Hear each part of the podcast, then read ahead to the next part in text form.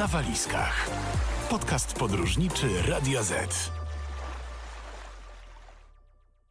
Czy zastanawialiście się kiedyś, gdzie mieszka święty Mikołaj? Na szczęście nie jest to żadna tajemnica. Ulubieniec wszystkich dzieci ma swój dom w Rowaniemi, w Laponii. W tym niewielkim miasteczku, liczącym około 60 tysięcy mieszkańców, znajduje się wioska świętego Mikołaja. Park rozrywki czynny jest dla turystów przez cały rok, choć z oczywistych powodów największą popularnością cieszy się przede wszystkim w grudniu. O tym, jakie atrakcje oferuje to magiczne miejsce i jak wygląda spotkanie z Mikołajem, opowie nam dzisiaj Joanna Kananen. Ja nazywam się Jolanta Waligura, a to jest kolejny odcinek podcastu podróżniczego na walizkach. Asia od ponad pięciu lat jest szczęśliwą mieszkanką Finlandii. Jest przewodniczką i organizatorką wycieczek na kole podbiegunowym. Aktywnie działa też w mediach społecznościowych, gdzie można znaleźć ją pod nazwą Ostra Finka. W wolnym czasie stara się pokazywać na swoich profilach, dlaczego jest zakochana w lapońskiej naturze i fińskich zwyczajach. Cześć Asiu. Cześć, dzień dobry. Największą atrakcją Rowaniemi jest wioska świętego Mikołaja, więc od niej chciałabym zacząć naszą rozmowę. Najważniejszym miejscem w wiosce jest niewątpliwie biuro świętego Mikołaja, gdzie Mikołaj spotyka się z gośćmi z całego świata. Turyści mogą tam z nim porozmawiać i zrobić sobie pamiątkowe zdjęcie. Zastanawia mnie, jak wygląda Mikołaj z Rowaniemi. Chyba większość z nas, myśląc o Mikołaju, ma przed oczami starszego pana, lekko pulchnego, z długą białą brodą i okularami. Do tego czerwona czapka z białym pomponem i czerwony strój z wielkim pasem. Czy tak właśnie jest? Bardzo podobnie do tego, co wymieniłaś, natomiast tutaj Mikołaj występuje w takim stroju bardziej domowym. Mhm. Nie ma e, czerwonego płaszcza, ponieważ jesteśmy w środku, jesteśmy w jego biurze i on przyjmuje nas wtedy w takiej uroczystej białej koszuli, z tego ma taką mm, kolorową kamizelkę, więc e, troszeczkę inaczej, ale cały i opis świętego Mikołaja jak najbardziej, najbardziej się zgadza. E, do Mikołaja wchodzimy przez magiczny tunel. Przy okazji możemy podglądać przez dziurkę od klucza na przykład przedszkole reniferów albo jak e, elfy pakują prezenty czy pieką pierniczki. A do tego na takim głównym miejscu stoi olbrzymi, olbrzymi zegar i to jest taka magiczna sztuczka świętego Mikołaja, żeby właśnie zmienić ten czas zwykły na czas świąteczny. I w ten sposób, e, przez zmianę tego czasu na tym magicznym zegarze, Mikołaj jest w stanie odwiedzić wszystkie dzieci na całym świecie. A czy to jest ten zegar, który pokazuje, czy Mikołaj jest wolny, czy można do niego przyjść, czy może spędza czas z Mikołajkową? Bo słyszałam, że taki zegar w wiosce jest. Akurat ten zegar tego nie pokazuje, natomiast jak wchodzimy dalej do biura świętego Mikołaja, to jest e, odliczacz czasu i pokazuje nam, ile dni jeszcze pozostało do świąt tegorocznych. No i już dalej po prostu mm, wchodząc po schodach y, musimy odczekać swoją kolejkę, żeby odwiedzić świętego Mikołaja i mieć z nim właśnie taką prywatną audiencję. Na wejściu zawsze jakiś y, elf y, swoim piskliwym głosikiem zapyta skąd jesteśmy, e, żebyśmy, żeby też Mikołaj mógł nas przywitać w naszym własnym języku. O, proszę. To w takim razie powiedz, jak wygląda wizyta u świętego Mikołaja? Jak przebiega takie spotkanie? To wszystko oczywiście zależy od tego, ile Mikołaj w danym dniu ma czasu. Jeśli przyjedziemy do niego latem, to poświęci nam no bardzo dużo, bo zdecydowanie wtedy turystów jest mniej i nie ma takiego pośpiechu, więc wtedy ta y, wizyta u świętego Mikołaja może potrwać nawet kilkanaście minut. I to ma oczywiście swoje plusy, jeśli ktoś był grzeczny przez cały rok. Natomiast w ciągu tego sezonu świątecznego Mikołaj musi przyjąć bardzo dużo osób z całego świata, które go tutaj odwiedzają, więc te wizyty niestety nie są aż tak długie, aczkolwiek zawsze Mikołaj e, ze swoim wielkim, otwartym sercem e, wychodzi z rozmową mm, do odwiedzających, do gości i pyta się o interesujące ich sprawy. Mm, zawsze życzy też e, wszystkiego dobrego. W zależności od tego, co się u niego znajduje, to też życzenia mogą się troszeczkę różnić. Y, jeśli ktoś z Was na przykład chciałby przynieść własnoręcznie wykonany list dla Mikołaja i mu wręczyć osobiście, to też jest taka możliwość. Mm, wydaje mi się, że za każdym razem ta wizyta przebiega troszeczkę inaczej, aczkolwiek y, wydaje mi się, przynajmniej z mojego własnego doświadczenia, ona jest za każdym razem magiczna na swój inny sposób. Mhm. A jak to jest z kosztami? Bo wiem, że wstęp do wioski świętego Mikołaja jest darmowy. Spotkanie z Mikołajem, z tego, z tego co wyczytałam, też jest darmowe, ale jeżeli chcemy zrobić sobie zdjęcie z Mikołajem, to musimy zapłacić. I jeżeli chcemy, żeby Mikołaj wręczył nam prezent, to też musimy zapłacić. Zgadza się? Tak, akurat y, tutaj nie możemy robić z Mikołajem selfie, y, tylko mm, przez y, elfa są wykonywane zdjęcia z aparatem i wtedy albo możemy wykupić zdjęcie na miejscu, albo możemy pobrać już w późniejszym terminie takie zdjęcie przez internet. Ono jest dostępne, czeka na nas ileś tam dni po naszej wizycie jeszcze, więc można się zdecydować też później. Ile taka przyjemność kosztuje? To wszystko zależy od tego, e, na jaki format zdjęcia chcemy się zdecydować, czy to jest zdjęcie drukowane na miejscu, czy to jest zdjęcie online, ale to jest mniej więcej od 30 do 50 euro za pakiet. Mhm. A co z tym prezentem? Rzeczywiście Mikołaj może go wręczyć turyście? O takie rzeczy można się zapytać elfów przy samym wejściu do biura świętego Mikołaja. One tam są, czekają i na pewno pomogą, czy wybrać prezent ewentualnie, czy załatwić to już ze świętym Mikołajem, żeby wchodząc do niego do środka, ten prezent czekał na nas w środku, e, mhm. w, jego, w jego biurze, żeby Mikołaj mógł go wręczyć osobiście. Mhm.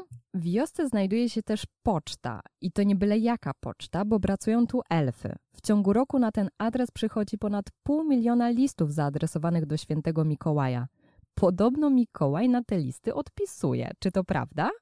Zdecydowanie na część listów Mikołaj odpisuje. Nie wiem, czy udaje mu się odpisać na wszystkie, bo to są jednak miliony, miliony listów. Mhm. Ale mm, teraz akurat poczta przeszła taki gruntowny remont, natomiast wcześniej jeszcze tam była taka tablica z e, liczbą listów, które przychodziły z poszczególnych krajów i rzeczywiście Polska zawsze była na prowadzeniu tego rankingu.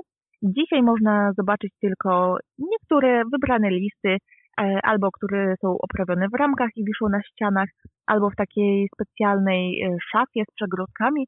Tylko tutaj od razu powiem, że wszystkie kraje są podpisane oczywiście po fińsku, więc jeśli mhm. szukacie e, na tej szafce Polski i listów z Polski, to trzeba szukać pod nazwą Płola. E, dla tych, którzy chcieliby jeszcze w tym roku wysłać list do świętego Mikołaja, chciałabym tutaj, uwaga, podać adres. Mam nadzieję, że mi pomożesz. Tachtikuja, dobrze? Tachtikuja. Tachtikuja 1, Rowaniemi 96930, Arctic Circle, Laponia. Bardzo dobrze. Na pewno trafię. Super. E, wiem, że warto też na tej poczcie nadać list, bo każda wysłana stamtąd kartka otrzymuje specjalny stempel koła podbiegunowego, który nie jest dostępny nigdzie indziej na świecie. Zgadza się? Tak, to też prawda. Tutaj możemy wysłać e, albo listy i pocztówki tym danym dniu, w którym jesteśmy akurat wiosce świętego Mikołaja, albo jest druga specjalna skrzynka na listy i ona jest taka z opóźnieniem. I zawsze na następne święta zostaną te kartki i listy wysłane. Czyli jak teraz y, mm, jesteśmy e, już blisko świąt, no to w zasadzie nie robi nam to różnicy, e, bo dojdą mniej więcej w tym samym czasie. Natomiast jeśli ktoś by odwiedził, powiedzmy, w przyszłym roku, w styczniu czy w lutym, ale chciałby komuś zrobić niespodziankę na kolejne święta, no to wtedy jak wybierze tą, tą specjalną skrzynkę na listy świąteczną, to wtedy właśnie za te prawie 12 miesięcy e, zrobi komuś e, niespodziankę. Jakie jeszcze atrakcje czekają nas w wiosce Świętego Mikołaja? W wiosce Świętego Mikołaja, szczególnie zimą, jest dużo rzeczy do robienia. Można pójść do świata bałwanka, czyli do takiego specjalnego miejsca, gdzie można się wyszaleć na pontonach do zjeżdżania, na różnych sankach, na łyżwach. Można też tam zjeść lunch czy kolację w takim mm, lodowej restauracji, natomiast są haskie, są renifery, ale tutaj zdecydowanie bym polecała um, wybrać się na jakąś taką farmę oddaloną od tych miejsc, ponieważ te farmy um, nie położone w wiosce Świętego Mikołaja oferują dużo dłuższe przejażdżki i też w, można podziwiać um, więcej pięknej lapońskiej natury niż na tych krótkich dystansach właśnie w wiosce Świętego Mikołaja. Mhm, I pewnie są tańsze. To zależy, Aczkolwiek jeśli chodzi o ceny, no to, to wszystko, wszystko zależy też od jakości tego miejsca. Nie zawsze cena jest też dobrym wyznacznikiem akurat tutaj przy wybieraniu takich atrakcji, ale jakby ktoś miał jakieś wątpliwości, to może się do mnie odezwać. E, ja pomogę wybrać, też doradzić, bo każdy oczywiście ma swoje własne potrzeby. Może akurat dla kogoś krótszy dystans byłby lepszy, a może ktoś by chciał coś bardziej mm, przygodowego przeżyć. Ja tu jestem na miejscu, mam wszystko sprawdzone, więc możecie się do mnie odzywać w kwestiach wycieczkowych. To tak jak mówię, pomogę Wam. Mhm. A sama byłaś, polecasz? Bo nie ukrywam, że mnie ten temat bardzo zainteresował. Taka przejażdżka właśnie mm, zaprzęgiem prowadzonym przez psy albo renifery. No i tak, oczywiście ja byłam, e, byłam na wszystkich e, atrakcjach, które ja polecam. Oczywiście musiałam je wcześniej sprawdzić e, na własnej skórze, żeby zobaczyć, czy te atrakcje tak są warte polecenia, żebym później się też nie wstydziła za to, co polecam, więc absolutnie mam tutaj to przetestowane. Jeszcze będąc turystką sama w Rowaniemi, długo, długo przed pomysłem, że w ogóle tutaj zamieszkam, też właśnie te psy haskie mnie skusiły żeby tutaj wrócić, żeby tutaj przyjechać no i zainwestować. Niestety to nie są tanie rzeczy, ale, ale miałam takie marzenie, żeby właśnie chociaż ten raz, jeden w życiu spróbować takiej atrakcji. No i jak się później okazało, to był mój pierwszy, ale nie ostatni raz, więc może Y, może dla kogoś też tak, y, tak będzie. Mhm. Szukając informacji o wiosce świętego Mikołaja, natrafiłam na wiele blogów, na których Polacy opisywali swoje doświadczenia z wizyty w tym miejscu. No muszę przyznać, że opinie były bardzo różne. Niektórych wioska zachwyciła, a inni znowu pisali, że miejsce to jest zbyt komercyjne, a wszechobecne reklamy przytłaczają. Do której grupy ty należysz? To jest pytanie bez dobrej odpowiedzi, ponieważ e, ja na początku też miałam bardzo krytyczne nastawienie do wioski świętego Mikołaja. Odstraszały mnie te stragany z pamiątkami i, i ilość sklepików właśnie, mm, żeby kupić więcej, więcej, więcej, przynajmniej mhm. miałam takie wrażenie. Moje pierwsze doświadczenie z wioską Mikołaja też nie było najlepsze, ponieważ ktoś mi poradził, żeby przyjechać dosyć mm, o później godzinie i no niestety Mikołaj już był zamknięty, wszystko, wszystko w zasadzie zamykało się powolutku, to było, nie wiem, godzina 17, więc zostały tylko światełka i muzyczka na, na dworze, natomiast mm, już każdym kolejnym razem było trochę lepiej, trochę lepiej, aż w końcu moje nastawienie też do wioski i do samego świętego Mikołaja się zmieniło, mhm. jak e, poszłam do niego właśnie taką prywatną audiencję, no i totalnie e, się przełamałam, prawie się popłakałam ze wzruszenia e, na wizycie u świętego Mikołaja i myślałam, że jestem jakby jedna z takimi e, emocjami, ale okazuje się, że dużo dorosłych właśnie odkrywa swojego wewnętrznego, swoje wewnętrzne dziecko podczas tej wizyty i to są bardzo emocjonalne spotkania. Natomiast już teraz, jako i mieszkanka Rowaniemi, i mama, to będziemy mieć taką tradycję, że odwiedzamy Mikołaja co roku i będziemy kolekcjonować te zdjęcia, e, żeby też pokazać naszemu synkowi, e, jak on się zmieniał i żeby zrobić taką mm, kapsułę czasu właśnie rok po roku, jak e, odwiedzamy tego Mikołaja, że tutaj jest to jedno tło, ten sam Mikołaj, który praktycznie nic nie będzie się zmieniało, a, a mały będzie rósł i uważam, że to jest e, super słodkie i, i może będzie miał kiedyś fajną pamiątkę z tego. Zgadzam się, super pomysł, ale y, bardzo fajne, fajne zagadnienie poruszyłaś, bo mówisz, że ty jako osoba dorosła wzruszyłaś się, popłakałaś się, więc to oznacza, że to jest fajna atrakcja nie tylko dla dzieci, ale właśnie również dla osób dorosłych, prawda? Tak, aczkolwiek oczywiście dzieci jest najwięcej. Wcale się nie dziwię, bo to jest taka atrakcja typowo dla dzieci. Natomiast jeśli ktoś ma na tyle otwartości w sobie, że nie boi się spotkać ze świętym Mikołajem, to na pewno y, też osobom dorosłym spotkanie z Mikołajem się podoba, no, ponieważ y, no i jest to bardzo, bardzo miłe doświadczenie. Moim zdaniem, już teraz właśnie po moich własnych doświadczeniach mogę, mogę to powiedzieć, że, że jeśli tylko się do niego idzie z otwartym sercem, to rzeczywiście staniemy dużo dobroci i miłości e, jako taką informację zwrotną od Mikołaja. To jest bardzo budujące tu zawsze. Słuchasz podcastu podróżniczego Radia Z. Niedaleko wioski Świętego Mikołaja znajduje się park rozrywki Santa Park. Za wejście tam trzeba już jednak zapłacić, ale potem wszystkie atrakcje mamy za darmo. W Santa Park też można spotkać Mikołaja i również można zrobić sobie z nim zdjęcie. Powiedz mi na początek, czym się różni Santa Park od wioski Świętego Mikołaja? Rzeczywiście Santa Park jest osobnym parkiem rozrywki. Wchodzimy do niego takim tunelem w dół. Jest to taka grota umieszczona pod ziemią. Wszystkie atrakcje są na miejscu. Święty Mikołaj tam czeka. Możemy na przykład iść do szkoły elfów, możemy ozdobić e, nasze pierniczki właśnie razem z elfami, możemy napić się mm, jakiegoś drinka w icebarze, możemy przejechać się specjalną świąteczną kolejką. Jest naprawdę dużo, dużo e, różnych rzeczy do robienia dla małych i dla dużych. I tak jakby zdaję sobie z tego sprawę, że to wszystko może się mylić, ponieważ u nas większość atrakcji, biznesów, e, hoteli albo ma w nazwie Santa, albo ma w nazwie Arctic, Lapland, Mhm. e, ewentualnie Aurora, więc jest tego trochę i można mm, naprawdę być zamieszanym, jeśli chodzi o te wszystkie, wszystkie nazwy, ale tak to są dwie osobne atrakcje. O ile mm, wioska Świętego Mikołaja jest otwarta przez cały rok, to Santa Park działa tylko przez dwa, dwa i pół miesiąca w roku, więc trzeba się wbić właśnie w ten okres taki przedświąteczny i leciutko po Nowym Roku, bo po Nowym Roku Santa Park zostanie zamknięty. Też polecasz? Warto?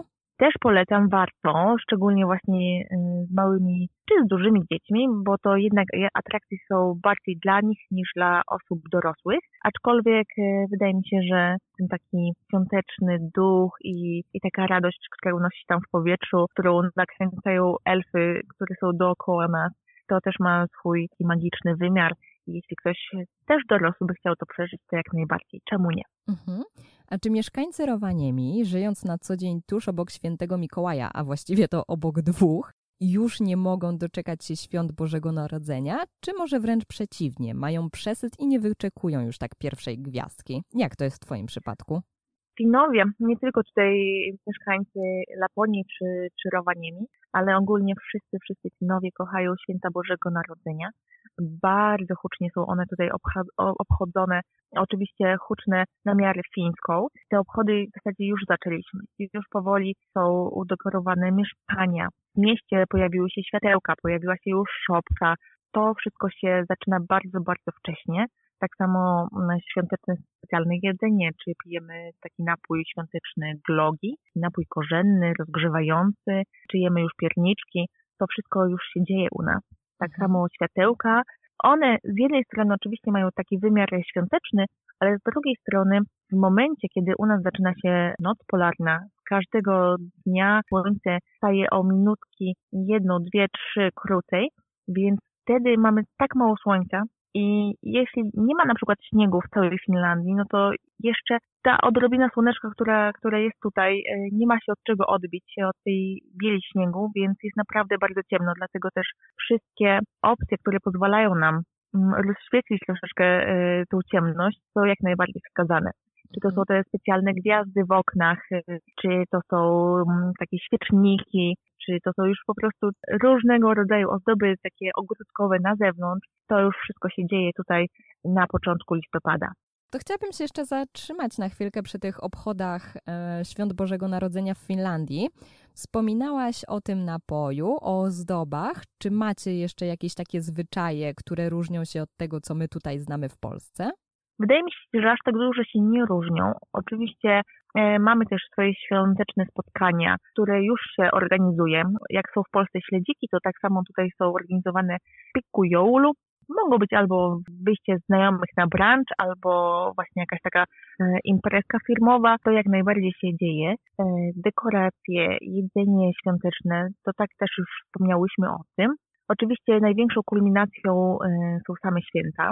Tutaj zaczynamy w zasadzie świętować Wigilię od śniadania, więc y, zaczynamy bardzo, bardzo wcześnie i też w zasadzie tutaj się najbardziej różnią te tradycje, ponieważ y, w przeciwieństwie do Polski w mm, Finlandii je się mięso i największą taką atrakcją jedzeniową jest pieczona szynka. Piecu, najlepiej właśnie takim y, palanym drewnem i ona siedzi w tym piecu przez całą noc i właśnie podaje się ją na świąteczne śniadanie wigilijne razem z taką rizi puro, to jest taki powiedzmy ryż na mleku z cynamonem i z, z cukrem się to je. I do tego są pierogi karelskie. Y, Można jeść albo właśnie z tą szynką, albo taką pastą jajeczną, Mhm. więc y, tak to wygląda. Brzmi dobrze. Później, bardzo, bardzo pyszne. A później idziemy na cmentarz. E, Tutaj się odwiedza zmarłych właśnie podczas Wigilii, bardziej nawet niż podczas Święta Zmarłych. Po powrocie z cmentarza wszyscy idą do świątecznej sauny. Oczywiście sauna jest bardzo ważnym kulturowym i społecznym czynnikiem w fińskiej e, mentalności, więc e, ona musi się też znaleźć oczywiście podczas świąt Bożego Narodzenia. A później już, e, już zasiadamy do kolacji, takiego późnego obiadu. Tutaj akurat nie serwuje się 12 potraw, tylko tyle akurat, ile, ile uda się przyrządzić. Też Finowie nie, e, nie mają tendencji takiego świętowania, e, żeby się bardzo napracować, żeby się bardzo do tego przygotowywać, tylko żeby akurat tak starczyło na ten dzień. Mhm. Mm, mam na myśli to, że czasami w Polsce dużo, za dużo gotujemy niż jesteśmy w to w stanie zjeść. E, Oj, Tutaj tak. jest wszystko bardzo tak e, pragmatycznie wyliczone, ile będziemy potrzebować jedzenia na tą daną kolację, też żeby się właśnie nic nie zmarnowało. No i po kolacji oczywiście e, jest najważniejszy punkt programu z perspektywy dzieci, czyli przychodzi święty Mikołaj razem ze swoim wielkim worem prezentów i, i rozdaje i małym i dużym jakieś małe podarunki. Mhm, super.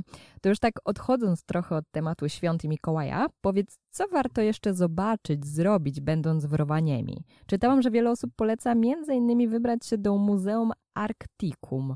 Tak, jak najbardziej Arktikum jest miejscem wartym odwiedzenia. To jest y, muzeum, ale też y, takie centrum, troszeczkę jak nasze Centrum Kopernik w Warszawie, takie centrum edukacyjne a propos tutaj terenów arktycznych, więc jedno piętro jest zarezerwowane tak bardziej od tej strony antropologicznej, takiej muzealnej w takim starym wydaniu, a drugie piętro jest y, właśnie do takich małych eksperymentów, dużo rzeczy można dotykać, czy samemu sobie przetestować. Wszędzie są opisy, więc jak najbardziej można, jeśli ktoś oczywiście rozumie po angielsku, no to, to bez problemu się tam odnajdzie. Ja sama spędziłam tam spokojnie z trzy godziny i uważam, że y, można by dużo dłużej tam y, posiedzieć i, i pozwiedzać. No ale oczywiście trzeba mierzyć też siły na zamiary. Jest dużo rzeczy do zrobienia w Rowaniemi.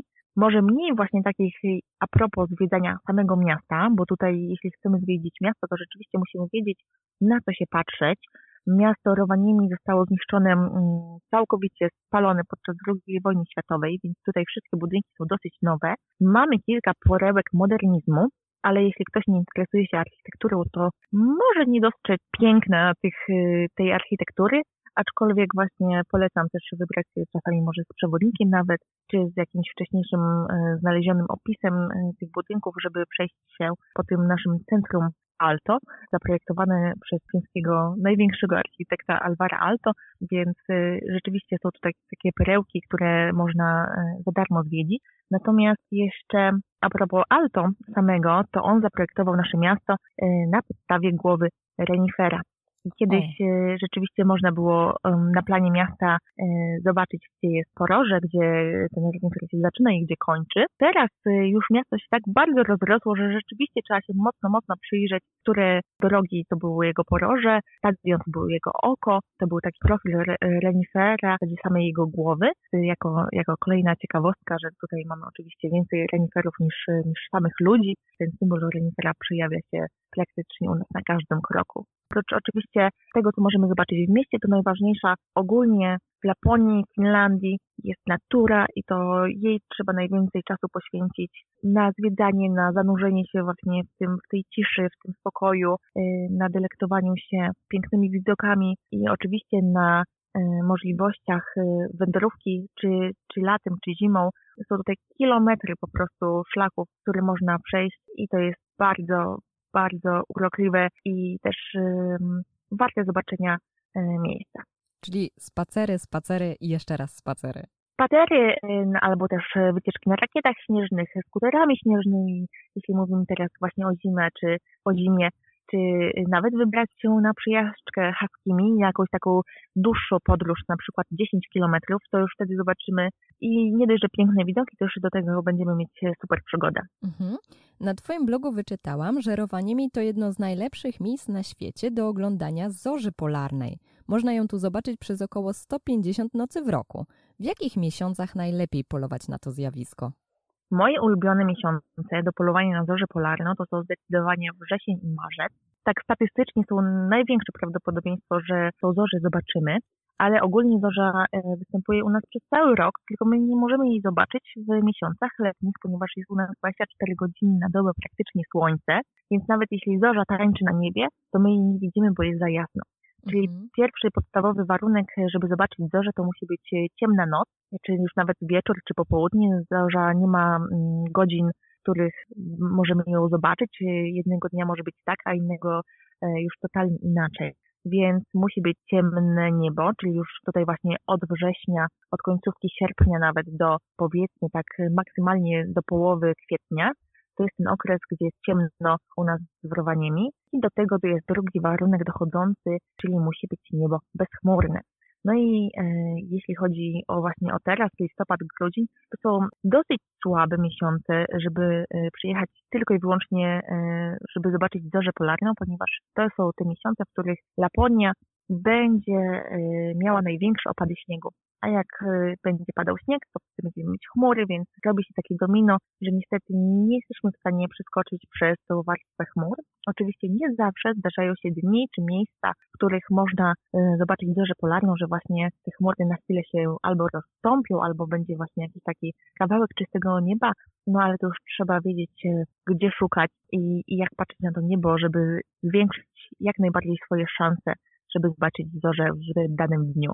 To jeszcze powiedz na koniec, jak najlepiej dostać się z Polski do?